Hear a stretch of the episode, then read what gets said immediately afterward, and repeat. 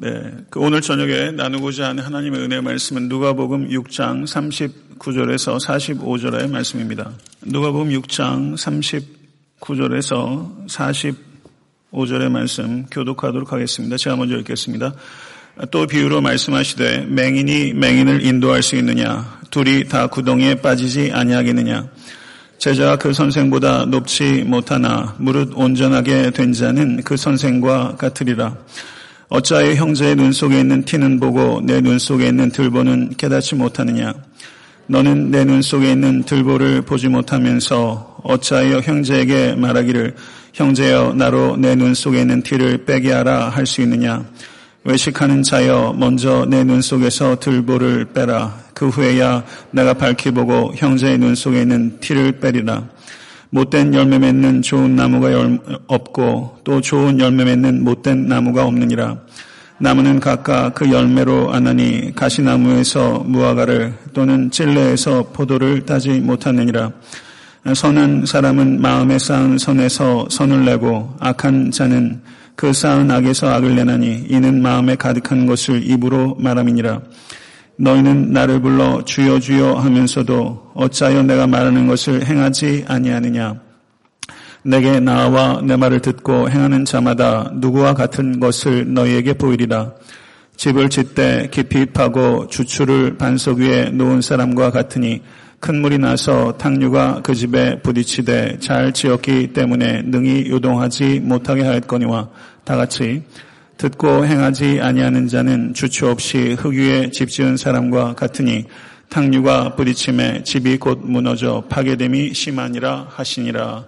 아멘. 하나님의 말씀입니다. 아, 저는 저분 둘러보시면서 아, 큰 은혜 받으시기를 바랍니다. 이렇게 좀 인사하시기 바랍니다. 은혜 받기 원하는 마음이 있으세요? 네, 오늘 저녁에 그 여러분과 저희가 그 목마른 사슴과 같은 그 마음이 되어서 예, 오늘 본 말씀 뭐 이렇게 너무나 잘 아는 말씀이지만 이 말씀을 통해서 큰 은혜 받으신 여러분과 저 영혼이 될 수 있게 되기를 간절히 소원합니다. 아, 오늘 본 말씀 누가복음 6장 39절에서 45절의 말씀은 예, 누가복음 6장 20절에서부터 시작된 평지 설교의 제일 마지막 부분에 해당되는 말씀입니다. 예, 오늘 설교의 제목이 세 가지 비유, 제가 이렇게 제목을 붙였는데요. 예, 누가복음에 몇 개의 비유가 있는지 혹시 예상하실 수 있으시겠습니까? 어떤 것은 명확하게 예수께서 비유로 말씀하시되 이렇게 언급하고 있는 부분도 있지만 어떤 부분은 이게 비유인지 아니면 가르침의 일환인지 명확하지 않은 부분도 있습니다. 그래서 어, 복음서에 기록되어 있는 비유의 숫자에 대해서도 학자들 간에 좋은 차이가 있을 수 있습니다. 여하튼 제가 판단할 때 누가복음에는 23개의 비유가 있고 오늘 본문에 나오는 이 세 가지 비유들은 두 번째와 세 번째와 네 번째에 해당되는 비유들이라고 할 수 있습니다. 39절에서 42절의 비유는 티와 들보의 비유고 43절에서 45절의 비유는 열매의 비유이며 46절에서 49절의 비유는 두 건축자의 비유라고 할 수 있습니다. 첫 번째 비유는 티와 들보의 비유입니다. 오늘 본 말씀 앞에 있는 누가복음 6장 37절을 보게 되면 비판치 말라 그리하면 너희가 비판을 받지 않을 것이며 이렇게 가르치셨습니다. 지난 그 수요 예배 강의 시간에 제가 그 본문을 가지고 설교했던 내용들을 간략하게 요약하면 그런 것입니다. 예수 그리스도께서는 비판 자체를 금지하는 것이 아닙니다. 예수께서 금하신 것은 공평하지 못하고 과도한 검열과 같은 비판을 금지하신 것입니다. 부정적인 비판과 긍정적인 비판이 있습니다. 부정적인 비판은 부정적이고 파괴적이고 그리고 타인이 가지고 있는 동기를 할 수 있는 한 최악으로 평가하고 상대방의 실수를 적극적으로 찾아내서 허무는 비판, 그것이 부정적 비판이라고 할 수 있습니다. 이와 같은 부정적 비판의 출처는 사탄입니다. 그래서 부정적 비판을 통해서 가정이 깨어지고 교회가 깨어지고 나라와 민족 공동체가 큰 어려움에 직면하게 되는 것입니다. 그런데 이와 같은 부정적 비판과 대조가 되는 긍정적 비판이 있습니다. 이 긍정적 비판의 동기는 사랑입니다. 그리고 그 사랑의 목적은 현실을 정확하게 파악해서 개인과 공동체를 세우는 것이고 그와 같은 긍정적 비판을 우리는 분별의 비판이다 이렇게 말할 수 있습니다. 분별의 비판은 하나님께서 우리에게 은사로 주시는 성령의 선물입니다. 이와 같은 분별의 은사가 여러분과 저에게 그리고 에트한테 섬기는 교회에게 있을 수 있게 되기를 간절히 바랍니다. 그래서 오늘 본 말씀 누가복음 6장 39절에서 42절의 말씀은 바로 37절에서 비판치 말라 그리하면 너희가 비판을 받지 않을 것이요 이 가르침의 연장선상에 있고 이것을 보다 심화 발전시킨 예수 그리스도의 가르침이다 이렇게 볼 수 있습니다. 그리고 이 말씀과 병행 구절이 마태복음 7장 1절에서 5절의 말씀입니다. 오늘 본 말씀 6장 42절을 한번 다시 한번 보시기 바랍니다. 먼저 내 눈 속에 있는 들보를 빼라. 그 후에야 내가 밝히 보고 형제의 눈 속에 있는 티를 빼리라. 눈에 들보가 들어갑니까? 안 들어갑니까? 예, 안 들어가죠. 이거는 그러니까 과장법이라고 할 수 있습니다. 아, 여기에서 예수 그리스도께서 가르치는 그 가르침의 핵심은 아, 비판 자체를 금지하는 것이 아니라 형제의 눈 속에 있는 티를 빼라는 것입니다. 그러니까 예수께서는 비판을 명령하고 있는 것입니다. 단 조건이 있는데 너의 눈 속에 있는 들보를 빼라. 그리고 형제의 눈 속에 있는 티를 빼라. 그러니까 티를 빼라는데 강조점이 있는데 그 전에 단서 조건으로서 우리 각자에 있는 눈에 있는 들보를 빼라. 이렇게 말하고 있는 것입니다. 그러니까 예수 그리스도께서는 긍정적 비판, 분별의 은사로서의 비판을 지금 적극적으로 장려하고 계신 것이다. 이렇게 볼 수 있습니다. 성도 여러분, 어, 여러분과 저에게 다른 사람을 돕고자 하는 경향이 강합니까? 아니면 다른 사람의 문제를 들추려는 경향이 강합니까? 우리가 다른 사람의 결점들을 발견하게 되면 매우 고통스러워하는 것과 같이 연기를 하는데 실제는 다른 사람의 결점이 드러났을 때 그것을 은연중에 기뻐하는 사람들이 적지 않습니다. 특별히 경쟁 사회 속에서는 다른 사람들의 결점이 드러났을 때 사실상은 속으로 미소 짓는 일들이 있습니다. 성도 여러분, 다른 형제 자매의 영적 건강과 그리고 안녕에 대한 염려 때문에 비롯되는 비판이 아니라 자기 의를 과시하기 위해서 나타내는 비판, 그 비판에 대해서 예수께서 금지하고 있는 것을 우리는 기억해야 됩니다. 마태복음 23장 13절에 36절을 보게 되면 예수 그리스도께서 서기관들과 바리새인들의 외식에 대해서 일곱 번 비판했고 그리고 그들이 소경이다라고 예수께서 네 차례 맹렬하게 비판하셨습니다. 마태복음 23장 13절을 보게 되면 화 있을진저 외식하는 서기관들과 바리새인들이여 너희는 천국 문을 사람들 앞에서 닫고 너희도 들어가지 않고 들어가려 하는 자도 들어가지 못하게 하는도다. 그리고 마태복음 23장 24절을 보시게 되면 맹인된 인도자여 하루살이는 걸러내고 낙타는 삼키는도다. 그리고 23장 33절을 보게 되면 결론적으로 예수께서 바리새인과 서기관들을 향해서 이렇게 말씀하셨습니다. 뱀들아, 독사의 새끼들아, 너희가 어떻게 지옥의 판결을 피하겠느냐? 이렇게 말씀하시면서 예수 그리스도께서 극렬한 언어를 사용하셔서 바리새인과 서기관들, 말하자면 그 당시에 종교의 기득권자들 향해서 예수께서 맹렬하게 비판하셨습니다. 예수께서 서기관들과 바리새인들에 대해서 말씀하신 요지는 이런 것입니다. 소경된 자로서 너희는 모세의 자리에 앉은 자들이며 하나님의 법을 가르치면서 하나님의 법을 대로 살지 않고 천국 문을 오히려 닫고 지옥 문을 준비하는 자들과 같다. 이렇게 말씀한 것입니다. 성도 여러분, 이것이 종교 기득권자들이 가지고 있는 문제였습니다. 현대 기독교가 많이 타락했습니다.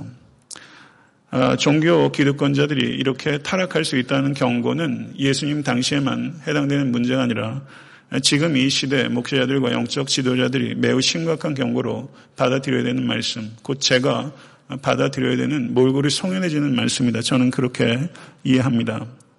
사랑하는 성도 여러분, 여러분과 저에게는 책임이 주어져 있습니다. 그 책임은 내 눈에 있는 들보를 제거한다는 전제 하에 다른 형제 자매의 눈에 있는 티를 제거해 주어야 되는 사랑의 책임입니다. 그런데 교회 내에서 목회자들이 성도님들의 눈에 있는 티를 제거하려고 하면 그것조차도 쉽지 않은 목회적 환경입니다. 그러하니 성도가 성도 간에 눈에 있는 티를 제거해 주려고 한다는 것이 사실상은 그렇게 쉽지 않은 그와 같은 풍토라는 것을 우리는 생각하게 되는 것입니다. 성도 여러분, 눈에 이물질이 들어가면 아무리 작은 티가 들어가도 그것이 매우 불편하고 그 위험하고 그리고 고통스러운 것입니다. 다른 형제 자매의 눈에 티가 있는 것을 보고도 그것을 내버려 두는 것은 위험과 고통 가운데 방치하게 되는 죄를 짓게 되는 것입니다. 주후 4세기에 크리스토스톰이라는 교부가 이런 말을 했습니다. 경청하시기 바랍니다. 바로 잡으라. 하지만 원수로서 혹은 벌을 강요하는 적으로서가 아니라 의수를 제공하는 의사로서 그렇게 하라. 이렇게 이야기를 했던 것입니다. 성도 여러분, 모쪼록 검열관이 되지 않으실 수 있게 되기를 간절히 바랍니다. 그러나 성도는 물에 술 탄 듯, 술에 물 탄 듯 하는 쑥맥이 되었어도 안 됩니다. 검열관이 돼서도 안 되고 쑥맥이 돼서도 안 됩니다. 예수께서 금하신 것은 자기 점검, 이후에 하는 비판을 금하신 것이 아니라 자기 점검 이전에 하는 비판을 금하신 것입니다. 먼저 각자 자기 자신을 바르게 한 후에 형제와 자매를 바르게 하는 사랑의 책임을 감당하시는 모든 권속 되실 수 있게 되기를 우리 주 예수 그리스도 이름으로 간절히 축원합니다. 두 번째 열매 비유는 43절부터 45절에 기록되어 있습니다. 우리 같이 다시 한번 읽어보도록 하겠습니다. 43절에서부터 45절의 말씀입니다. 못된 열매 맺는 좋은 나무가 없고 또 좋은 열매 맺는 못된 나무가 없느니라. 나무는 각각 그 열매로 아느니 가시나무에서 무화과를 또는 찔레에서 포도를 따지 못하느니라. 선한 마음은 마음에 쌓은 선에서 선을 내고 악한 자는 그 쌓은 악에서 악을 내느니 이는 마음에 가득한 것을 입으로 말함이니라. 아멘. 성도 여러분, 나무가 그 맺는 열매를 오랫동안 숨기기는 참 어렵습니다. 저는 이번에 그 이스라엘 가서 뭐 종려나무, 씨띠나무, 뭐, 뭐 가시나무, 조각목, 그 뭐 여러 가지 봤어요. 제 눈엔 그게 그거더라고요. 제가 이스라엘 또 가도 구별할 것 같지 않아요. 근데 나무가 열매가 어떤 열매를 맺는지 오랫동안 그것을 숨기는 것을 사실상은 불가능합니다. 열매를 보게 되면 그 나무를 분명하게 알 수 있습니다. 열매는 두 가지로 결정이 됩니다. 나무의 종류가 무엇이냐, 그리고 그 나무가 가지고 있는 조건에 따라서 열매가 결정되는 것이다. 이렇게 볼 수 있습니다. 우리는 그리스도인입니다. 그리스도인이 맺는 열매는 두 가지로 나타납니다. 하나는 언어의 열매고 두 번째는 행실의 열매입니다. 45절의 말씀을 보게 되면 선한, 선한 사람은 마음에 쌓은 선에서 선을 내고 악한 자는 그 쌓은 악에서 악을 내나니 이는 마음에 가득한 것을 입으로 말함이니라 이렇게 말하고 있습니다. 마음에 가득한 것이 입으로 표현된다는 것입니다. 동일한 요점을 야고보서 3장 11절에서 12절은 이렇게 표현하고 있습니다. 샘이 한 구멍에서 어찌 단물과 쓴물을 내겠느냐? 내 형제들아, 어찌 무화과 나무가 감람나무 열매를, 포도나무가 무화과를 맺겠느냐? 이와 같이 짠물이 단물을 내지 못하느니라. 하나님의 말씀입니다. 성도 여러분, 어, 대화를 하다 보면 말을 예쁘게 하는 사람이 있습니다. 제가 감상적으로 얘기하는 것이 아니라 말을 예쁘게 하는 사람과 대화하다 보면 마음이 예뻐지는 것 같습니다. 어떤 사람은 말의 깊은 의미를 함축적으로 담아내는 사람이 있습니다. 그런 사람과 이야기를 하게 되면 영혼이 깨어납니다. 그리고 어떤 사람은 매우 복잡한 일들도 직관을 가지고 단순하게 풀어내는 사람들이 있습니다. 그런 사람과 대화하면 시원해집니다. 어떤 사람들은 자신이 가지고 있는 슬픔을 매우 진솔하게 이야기를 해옵니다. 그러면 진심을 나눈 것 같아서 기쁩니다. 어떤 사람은 음색이 밝고 건강한 사람들이 있습니다. 그런 사람들과 대화하다 보면 덩달아 신이 나서 좋습니다.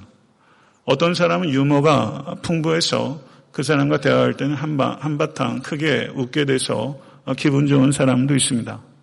그리고 어떤 사람은 사투리를 하도 정감 있게 하기 때문에 고향이 온것 같아서 기분 좋은 사람도 있습니다. 제가 원래 고향이 충청도인데요. 사투리 중에서 제일 흉내내기 어려운 게 충청도 사투리인 것 같더라고요.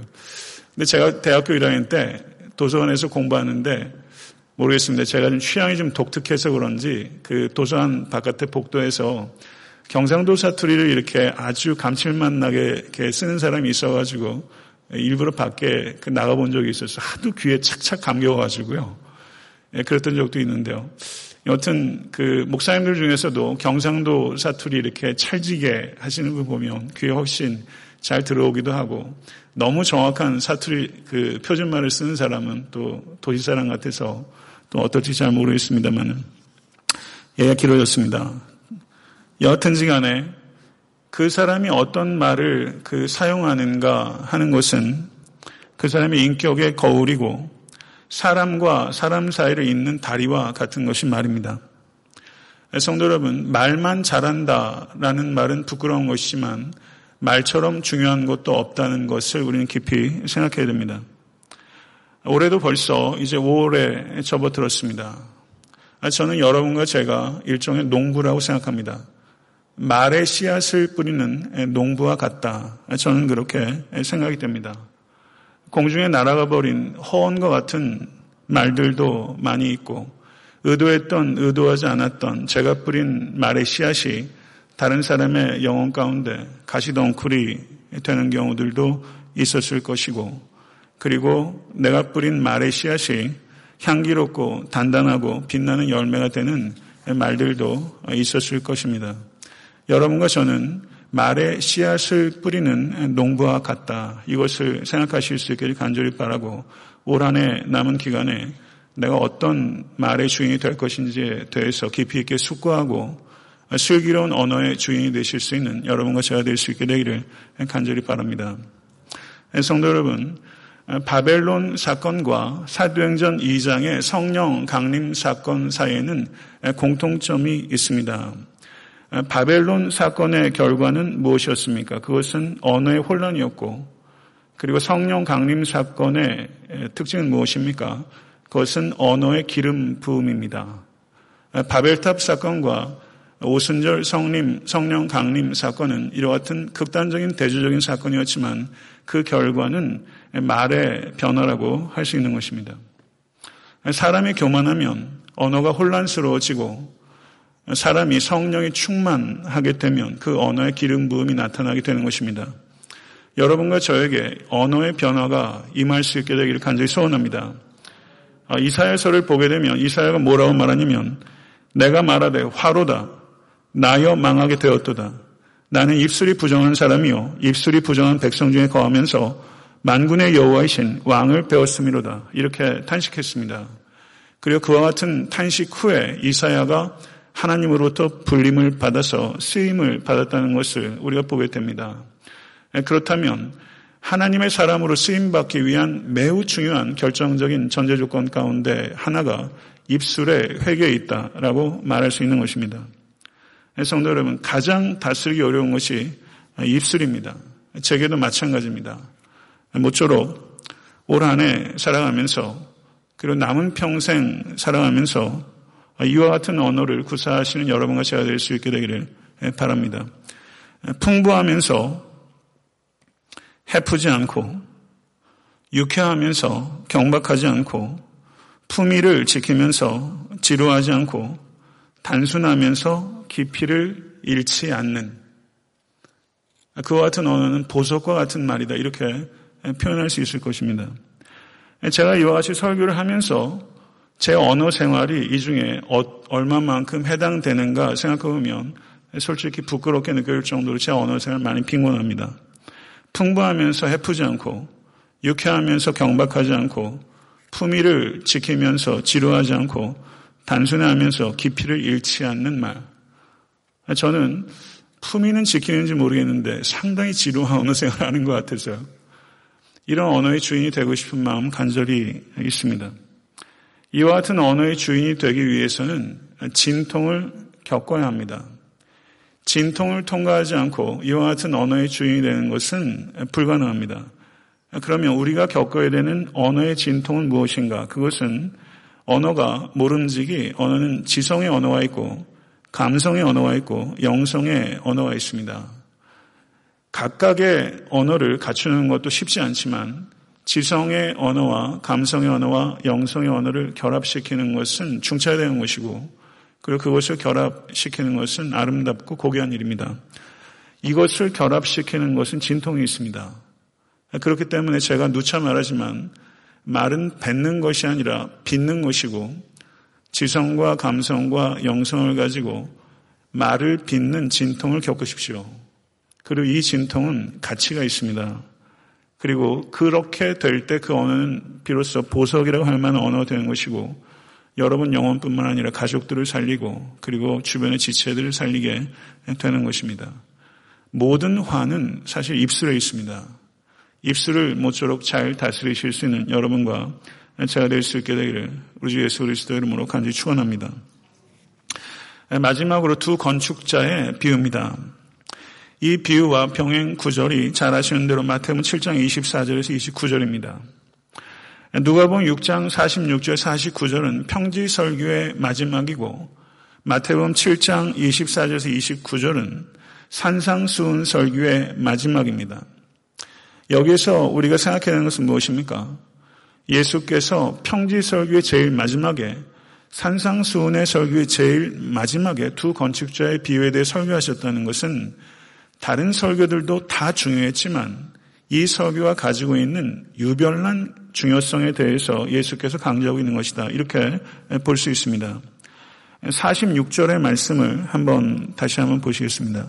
6장 46절. 너희는 나를 불러 주여 주여 하면서도 어찌하여 내가 말하는 것을 행하지 아니하느냐. 그럼 46절에서 예수께서 말씀하시는 바는 무엇입니까? 말로만 하고 순종하지 않는 신앙의 문제를 예수께서 거론하신 것입니다. 맞습니까? 47절, 49절의 내용을 보게 되면 47절 다시 한번 같이 한번 읽어보겠습니다.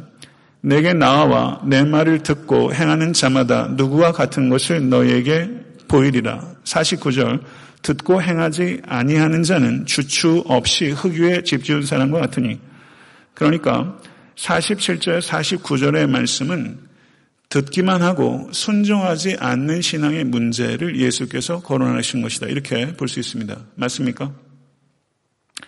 46절은 말로만 하고 순종하지 않는 신앙의 문제. 47절, 49절은 듣기만 하고 순종하지 않는 신앙의 문제. 말만 하고 듣기만 하고 순종하지 않는 두 가지 신앙의 문제에 대해서 예수께서 설교의 제일 마지막에 유독 강조해서 가리키고 계시다는 것입니다. 이것을 다른 말로 하면 지적으로만 아는 신앙의 문제 이렇게 표현할 수 있는 것입니다. 성도 여러분, 여러분과 저는 성경을 먹는 사람입니다. 맞습니까? 우리는 성경을 읽는 사람이라는 공통점을 가지고 있는 사람들입니다. 그리고 우리의 또 다른 공통점은 우리가 교회에 속했다는 것입니다. 맞습니까? 우리가 성경을 읽고 교회에 속했다는 것은 책임을 발생시키는 행위입니다. 그렇기 때문에 이 세상의 다른 책을 읽을 때 위험하다고 얘기하지는 않습니다. 불온서적도 위험하다고 얘기할 수 있겠지만 성경은 위험한 책입니다. 그리고 교회는 위험한 공동체입니다. 왜 그렇습니까? 책임이 발생되기 때문입니다. 이것을 깊이 유념하실 수 있는 여러분과 제가 될 수 있게 되기를 바랍니다. 46절을 다시 한번 보시게 되면 너희는 나를 불러 주여 주여 하면서도 어찌하여 내가 말하는 것을 행하지 아니하느냐?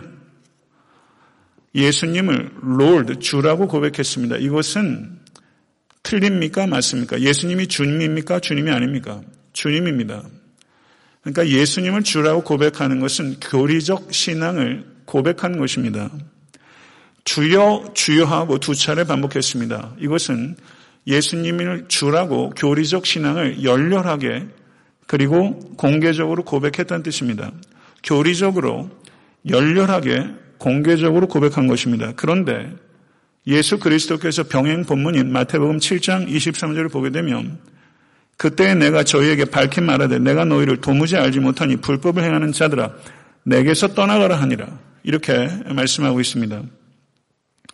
성도 여러분 이들의 고백은 오늘 집사님께서도 기도하셨던 것처럼 이들의 고백은 입술에 관련되지만 삶과는 관련되지 않기 때문입니다. 우리가 예수님을 주라고 고백합니다. 맞습니까? 그렇게 고백하고 계십니까? 그렇게 고백해야 합니다. 그러나 문제는 그 고백이 입술과 관계되느냐 아니면 삶과 관계되느냐 하는 부분입니다. 예수께서 여기에서 문제 삼으신 것은 입술로는 주라고 고백하지만 그들의 삶의 주인은 그리스도가 아니라 여전히 자기 자신인 사람들에 대해서 예수께서 문제 삼고 있는 것입니다. 성도 여러분, 고백은 반드시 필요합니다. 로마서 10장 9절에서 10절을 보게 되면 내가 만일 내 입으로 예수를 주로 시인하며 또 하나님께서 그를 죽은 자 가운데 살리신 것을 내 마음에 믿으면 구원을 얻으리라. 사람이 마음으로 믿어 의에 이르고 입으로 시인하여 구원에 이르느니라. 아멘. 고린도전서 12장 3절을 보게 되면 그러므로 내가 너희에게 알리노니 하나님의 영으로 말하는 자는 누구든지 예수를 저주할 자라 하지 아니하고 또 성령으로 아니하고는 누구든지 예수를 주시라 할 수 없느니라 이렇게 말씀했습니다. 맞습니까? 하나님의 말씀입니다. 그런데 성령으로 아니하고는 누구든지 예수를 주시라 할 수 없느니라 이게 도대체 무슨 뜻입니까? 여기서 주여 주여라고 부르지 않았습니까? 그럼 이 사람은 주여 주여 하는 것을 성령으로 말한 겁니까? 아니면 도대체 뭘로 말한 겁니까? 사도 바울이 말한 뜻은 무엇입니까? 이것은 성령님이 함께하지 않으면 입 밖으로 예수님을 주라고 고백할 수 없다라는 뜻이 아닙니다. 이 말뜻은 성령님이 함께하지 않으시면 서로 손해와 박해가 찾아올 때 예수님을 주라 고백할 수 없다 이 뜻입니다. 입 밖으로 물리적으로 예수님을 주라고 고백할 수 없다는 뜻이 아니라 예수님을 주라고 고백하기 위해서 손해와 박해가 찾아오는 자리에서도 예수님을 주라고 고백하는 것은 성령님께서 함께하지 않으시면 그렇게 고백할 수 없다는 뜻입니다. 성도 여러분, 그렇게 예수를 고백하고 계십니까? 손해와 박해가 찾아오는 한이 있다 할지라도 예수님을 주와 그리스도로 고백하시는 여러분과 제가 될 수 있게 간절히 바라고 그런 고백을 바로 성령님께서 함께 하시는 고백입니다. 입술로 주여, 주여 하는 것, 주여 삼창하는 것, 하등의 가치가 없습니다. 디모데후서 2장 19절은 주의 이름을 부르는 자마다 불의를 떠날지어다. 이렇게 말씀하고 있습니다. 주여, 주여라고 고백해야 합니다. 그러나 불의를 떠난 자가 되어야 된다는 것을 깊이 기억하시고 예수님을 주님이라고 고백하는 그 의미는 도덕적인 변화로 이어질 때 그 고백이 진정한 의미를 갖게 된다는 것, 고백의 진실성을 갖게 된다는 것을 기억하실 수 있는 여러분과 제가 될 수 있게 되기를 간절히 바랍니다. 예수님께서는 말하는 것과 행하는 것을 대조하신 후에 듣는 것과 행하는 것을 대조하셨습니다. 47절을 보게 되면 내게 나와 내 말을 듣고 행하는 자마다 누구와 같은 것을 너희에 보이리라 이렇게 말씀하셨습니다. 그리고 반석 위에 세운 집과 흙 위에 세운 집. 그런데 마태복음에서는 흙이라고 안 하고 모래 위에 세운 집이라고 했습니다. 반석 위에 세운 집과 모래 위에 세운 집입니다. 반석 위에 집이 서 있고 모래 위에 집이 서 있습니다. 눈으로 보게 되면 그 집이 그 집입니다. 별로 차이가 없어 보입니다. 눈에 보이는 차이가 없어 보입니다. 반석 위에 서 있는 그리스도인과 모래 위에 서 있는 그리스도인들이 평상시에는 그 집이 그 집처럼 보입니다. 그런데 모래 위에 집을 세우게 되면 어떤 문제가 생기냐면요. 모래에 집을 짓게 되면 훨씬 쉽습니다. 훨씬 빠릅니다. 그리고 훨씬 돈이 적게 듭니다. 근데 높이 건물을 세우려고 하면 할수록 세우려고 하는 높이만큼 깊이를 파야 합니다. 그렇게 되면 공사 기간도 길어지고 공사비도 많이 들어지게 되는 것입니다. 사랑하는 성도 여러분, 이 자리에 계신 모든 권속들께서 깊이 기초를 내리는 그런 반석에 세운 집과 같은 성도가 될 수 있게 되기를 간절히 바랍니다. 성경을 보게 되면 악인을 풀에 비유하고 의인을 종려나무에 비유합니다. 풀은 나무보다 빨리 자랍니다. 그리고 쉽게 자랍니다.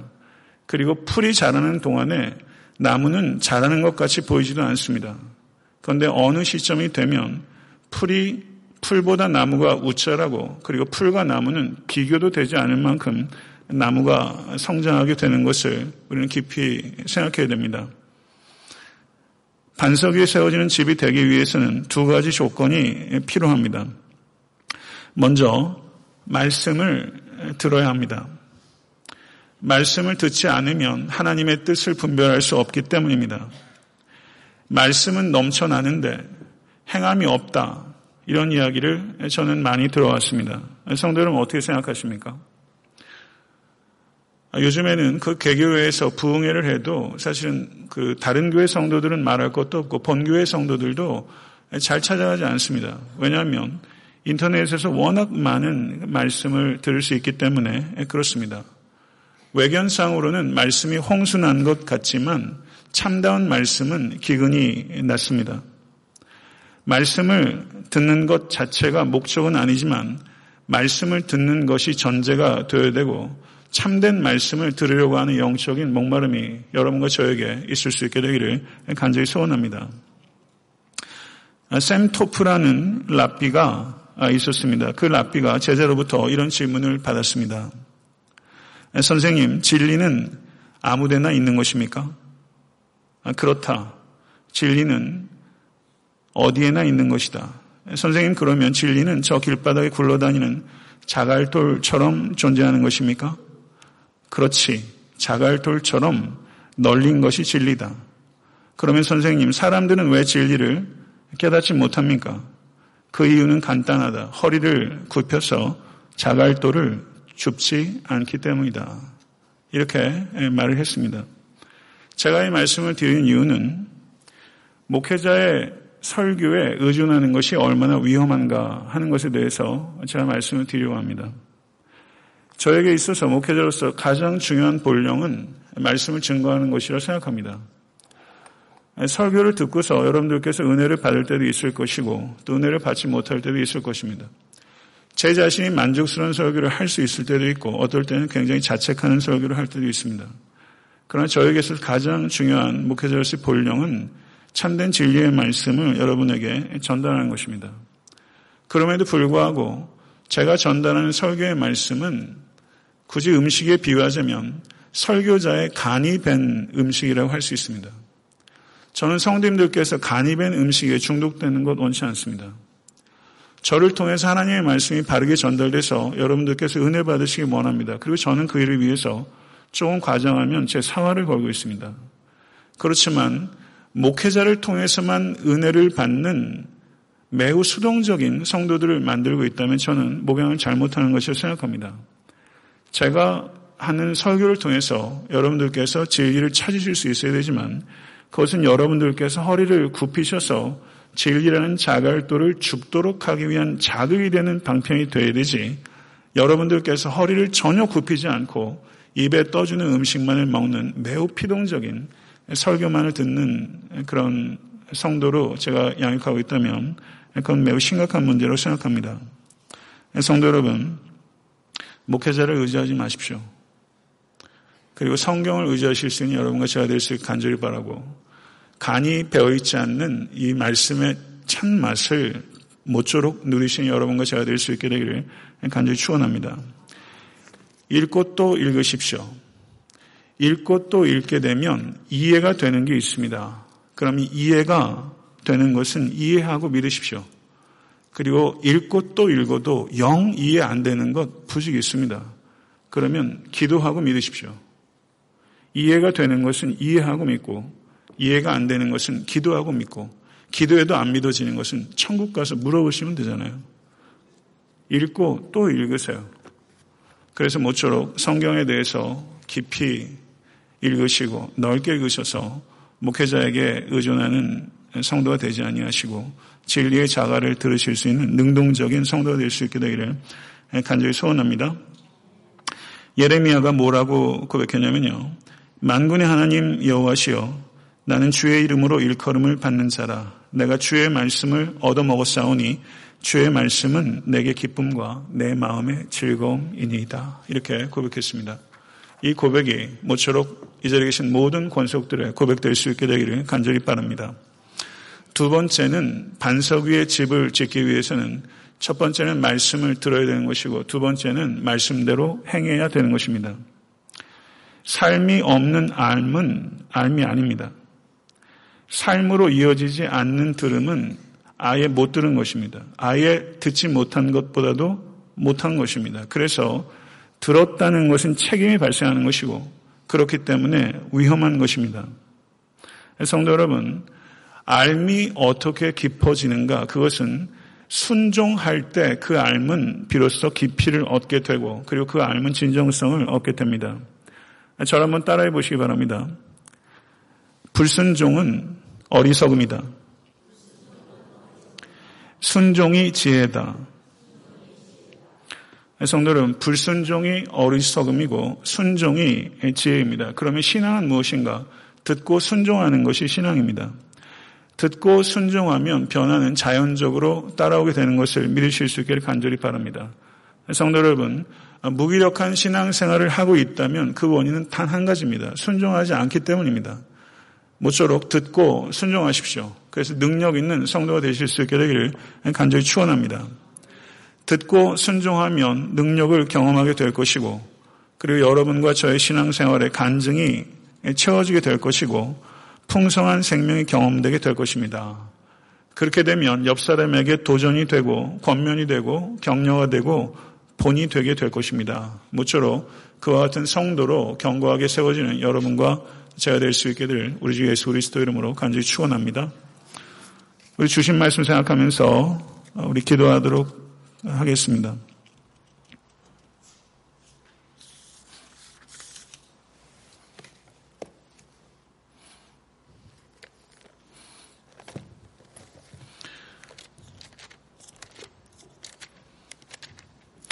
오늘 본 말씀은 누가복음 제일 마지막 부분에 세 가지 비유입니다.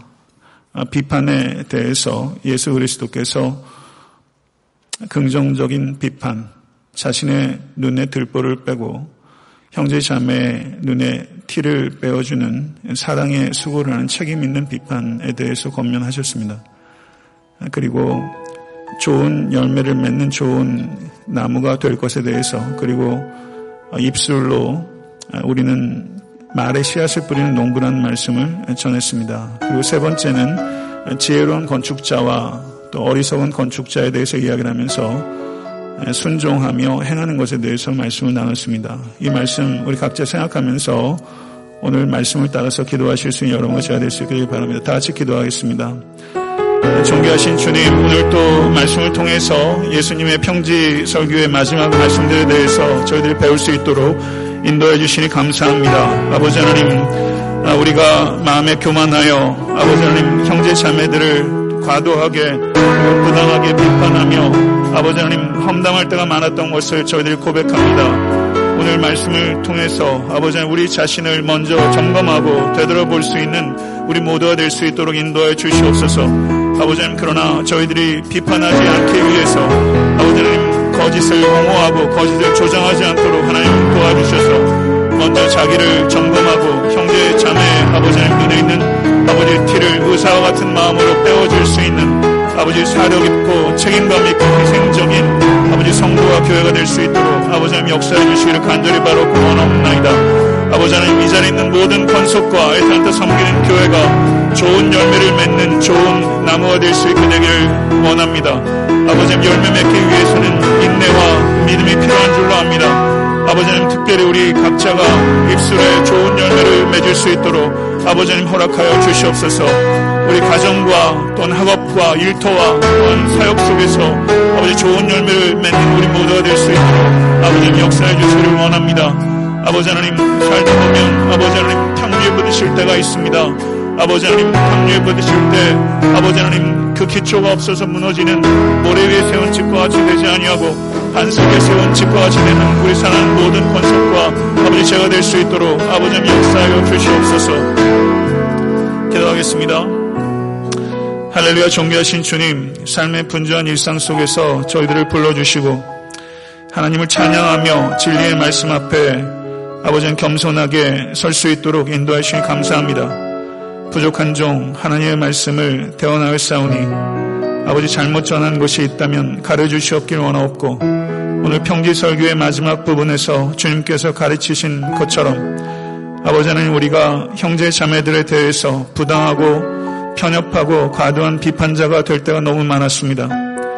가정에서 남편과 아내를 또 자녀들을 세우지 못하고 아버지 비판했고 아버지 교회에서도 아버지 상대방의 처지와 상황들에 대해서 충분히 알지 못하며 부분적으로 알고 편협한 재판관처럼 날선 비판을 가할 때가 많았습니다. 아버지 하나님 오늘 말씀을 보면서 우리 각자 우리 자신을 되돌아볼 수 있도록 도와주시고 아버지 자기 자신을 먼저 교정하고 고칠 수 있는 은혜가 우리 가운데 임할 수 있도록 주여 인도해 주시고 또한 형제에게 눈에 있는 아버지 티를 아버지 수수방관하는 것이 아니라 기도하고 먼저 모범이 되고 또한 사랑과 지혜와 희생을 가지고 의사처럼 그 눈에 있는 티를 제거해 줄 수 있는 책임 있는 사랑의 수고를 할 수 있는 우리 모두가 될 수 있도록 인도해 주시옵소서. 아비 또한 간절히 바라옵기는 우리가 좋은 열매 맺는 좋은 나무가 될 수 있기를 원합니다. 아버지 하나님 시들어 버리는 풀과 같이 되지 않도록 하나님 도와주시고 백향목화 같은 성도와 교회가 될 수 있도록 인도하여 주시옵소서. 좋은 열매를 맺기 위해서 비전과 인내를 가질 수 있도록 하나님 도와주시고 모쪼록 입술의 열매를 맺을 수 있도록 주여 인도하여 주시사.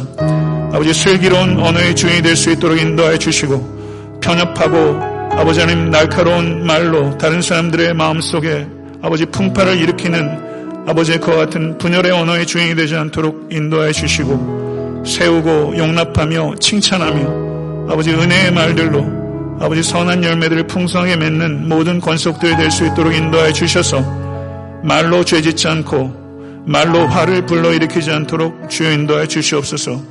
아버지 간절히 바라옵기는 아버지 우리 사랑하는 모든 권속과 애타한테 섬기는 교회가 반석 위에 세워지는 집과 같은 아버지 하나님 견고함 위에 세워질 수 있게 되길 간절히 바랍니다. 아버지 말씀을 먼저 듣게 하여 주시옵소서. 목마른 사슴처럼 말씀을 듣게 하시고 허리를 굽혀 진리를 줍게 하여 주시옵소서 그리고 그 말씀대로 순종하여 아버지 하나님 반석 위에 서는 모든 성도와 교회가 되게 하시고 능력 있는 하나님의 권능이 순종을 통해서 나타나게 될 것을 믿습니다. 아버지는 한 걸음 한 걸음 순종의 제사를 드릴 수 있는 모든 권속과 교회가 되게 하여 주시사 세상의 희망이 되는 성도와 교회가 될 수 있도록 주의 역사에 주시옵소서 예수 그리스도 이름으로 간절히 기도드려 싸움나이다. 아멘.